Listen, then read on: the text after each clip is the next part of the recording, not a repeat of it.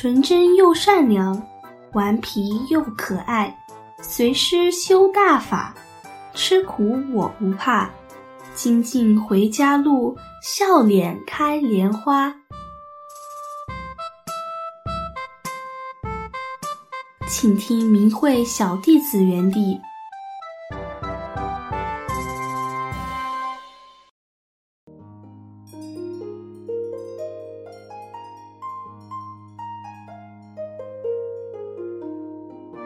大家好，欢迎收听今天的明慧小弟子园地。在这次节目中，先为大家分享一篇大法小弟子营救姥姥的交流文章，然后是一位姥姥同学的交流文章，最后是学法背法时间。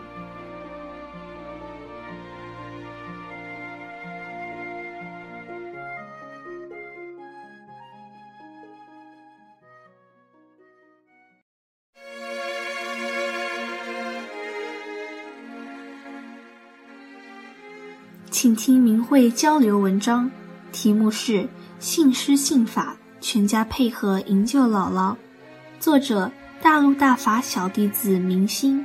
文章发表于明慧网，二零二三年十二月二十四日。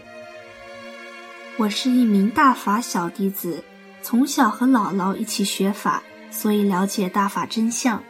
十多年前，姥姥因修炼大法而被抓入监狱迫害时。我年纪尚小，只记得很久没有吃到姥姥做的饭了。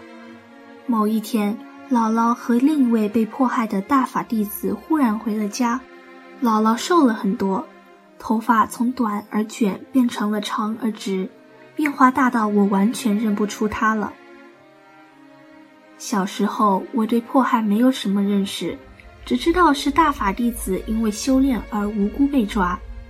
长大一点后，我对旧势力的邪恶行径有了更深的认识，并悄悄许下心愿：长大后我要出国，和大法弟子们一起上书给联合国，为大法与大法弟子请愿。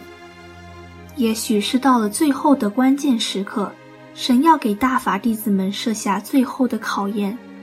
一天中午下了课，我便看到妈妈急急忙忙地收拾着什么。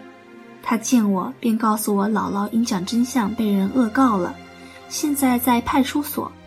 我从小耳濡目染，遇到不好的事，我立刻开始默念九字真言：“法轮大法好，真善人好。”那时我大脑是空白的，只知道和妈妈一起收拾家里的大法书籍，以及不停默念九字真言。听妈妈说，派出所可能会过来搜查。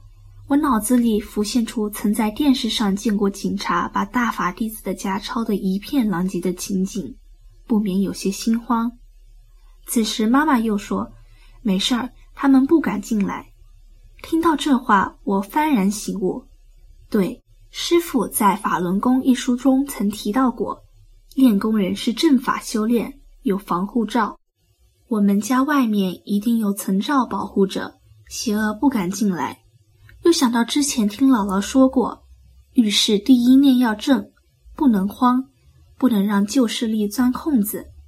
我就在心里对自己说，这是对我的考验，我一定要正念够强，不能给姥姥掉链子。妈妈去老院收拾，我留在家里继续收拾，一边搬书一边念大法好。安排妥当后，我坐在书桌前，此刻肯定是学习不下去了。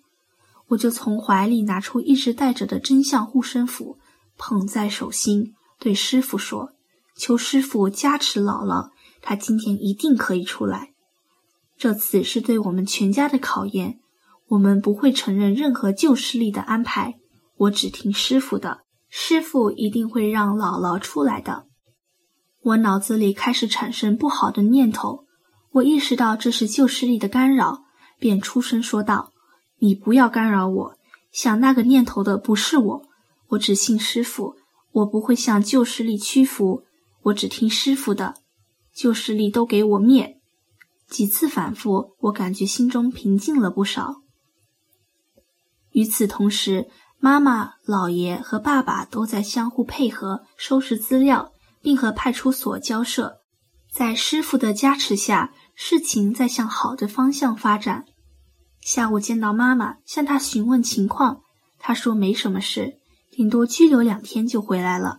我对妈妈说：“姥姥绝对不会被拘留，我相信她今天一定能回来。”果真，到了晚上，姥姥顺利的回了家。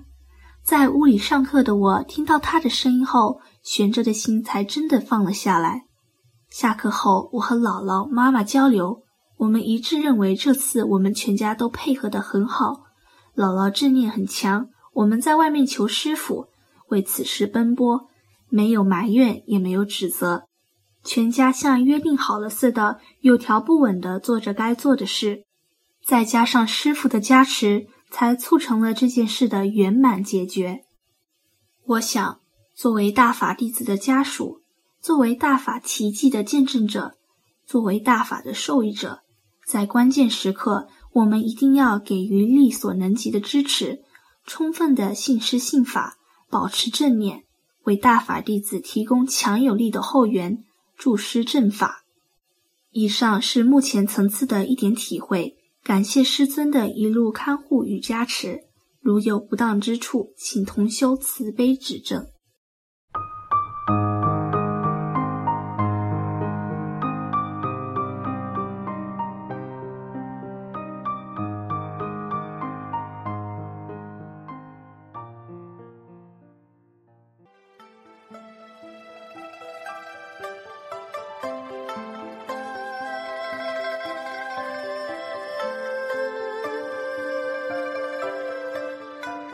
请听明慧交流文章，题目是《我家小同修的修炼和讲真相的故事》，作者中国大陆大法弟子。文章发表于明慧网，二零二三年十二月二十二日。女儿小时候得了肾小管酸中毒，自此长期服药，每天两三次。已经二十七年了，从未间断。她结婚后无意间怀孕，按照常人的说法，用药这么长时间不能要小孩，因为药物对胎儿不好。我是大法弟子，不能让女儿杀生，不能堕胎，这是大法法理。尽管女儿不修炼法轮大法，但是她知道。法轮大法好，怀孕期间，女儿经常给胎儿听师傅的讲法，结果外孙顺利出生，大人孩子平安。现在外孙已经上学，品学兼优，身体健康。外孙一岁时就会说法轮大法好，三岁时开始学法练功，六岁时。他在幼儿园给小朋友讲法轮大法好，七岁上小学一年级，他就给同学讲真相。每次学校升旗时，他都在发正念。以下是外孙修炼和讲真相的故事。一，有一天，外孙和我说：“姥姥，姥爷今天带我去公园玩。”我给一位奶奶讲真相，奶奶退出了少先队，我给她取个名字叫建平，意思就是健康平安。那位奶奶非常高兴。我问他：“你讲真相时，老爷在哪儿？”他说：“老爷不知道我讲真相，在和别人唠家常。”外孙又说。我这个奶奶讲完了，又找另一个奶奶，她摆摆手不听，就走了。我对他说：“你应该向内找了。”他说：“是的，是的，我知道了。”二，有一个星期天，外孙说：“姥爷又带我玩去了，在湖边，我遇到了一个奶奶。”我给他讲真相，那位老奶奶非常高兴，拉着我的手说：“咱们是同修。”于是我俩就坐那儿切磋了很多。临走时，我俩约好下周日九点还在这儿见面。三，有一天，外孙对我说：“我在公园玩，突然感到肚子疼，就往厕所走，心里想：我哪做的不对了？还没想出来，肚子就不疼了。”四，一次，外孙说，在公园和小朋友跑着追赶着玩儿有一块地方盖着防尘布。有工人在那里施工，我不小心掉到了布下面的大坑里，坑里有个大树根，根尖刺到我的胃部，剧痛，疼得我在坑里爬不出来。我稍作休息，喊：“师傅救我！法轮大法好，真善人好。”胃慢慢不疼了，我就爬上来了。别人看见我那样。说要找施工队算账，我说不要找人家，人家也不易，是我自己不小心，心性提高了，胃完全不疼了。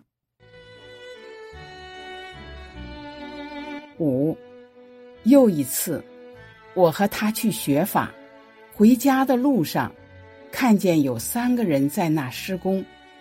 外孙说：“姥姥，给我一个护身符。”我站在原地看着他，他过去说：“爷爷好，爷爷辛苦了。”对方说：“这小孩怎么这么懂事儿？”孩子说：“爷爷，你听说过三退保平安吗？您入过党团少先队吗？”对方说：“入过。”孩子说：“退了吧。”因为共产党是无神论，是不对的，善有善报，恶有恶报。退出后你会平安的，你会平安度过大劫难的。这个护身符给您，请您永远记住：法轮大法好，真善人好，神佛会保佑您的。对方开心的说：“好的，谢谢，谢谢，谢谢。”连说三个谢谢，我站在那儿，眼泪流下来。慈悲的师傅啊，您给孩子的智慧，孩子用上了。六，有一天，孩子和我说：“姥姥，我今天没做好。”我说：“为什么？”他说：“今天看见一位爷爷拿真相资料扔到垃圾桶里了。”我到垃圾桶里捡出来，擦干净。另一个小孩看见了，拿去了要撕掉，我抢过来扔到大树上就走了。回家后我很后悔，我当时为什么不和他讲真相呢？我说：“对，你应该当时给他讲真相，这都是经验。”他说：“知道了，姥姥。”七，外孙出现过两次阑尾炎的症状，第二次疼得他在地上打滚。住院时，他和我说：“和我一样症状的小朋友都阑尾穿孔做了手术，而我第二天就没有压痛了，第三天完全不疼了。”两个医生查房时说：“误诊了吧？”这么快就好了，可住院彩超照相显示明显的阑尾炎啊！我心里知道是师傅保护了我，治好了我的病。八，最近又一次外孙发烧，意识不清，半夜说胡话，医生说明天白天做核磁吧。第二天，孩子说。我完全明白了，我好了。医生问是否做核磁，我们说不做了，已经好了。外孙知道师傅又一次保护了他。弟子跪拜谢师傅。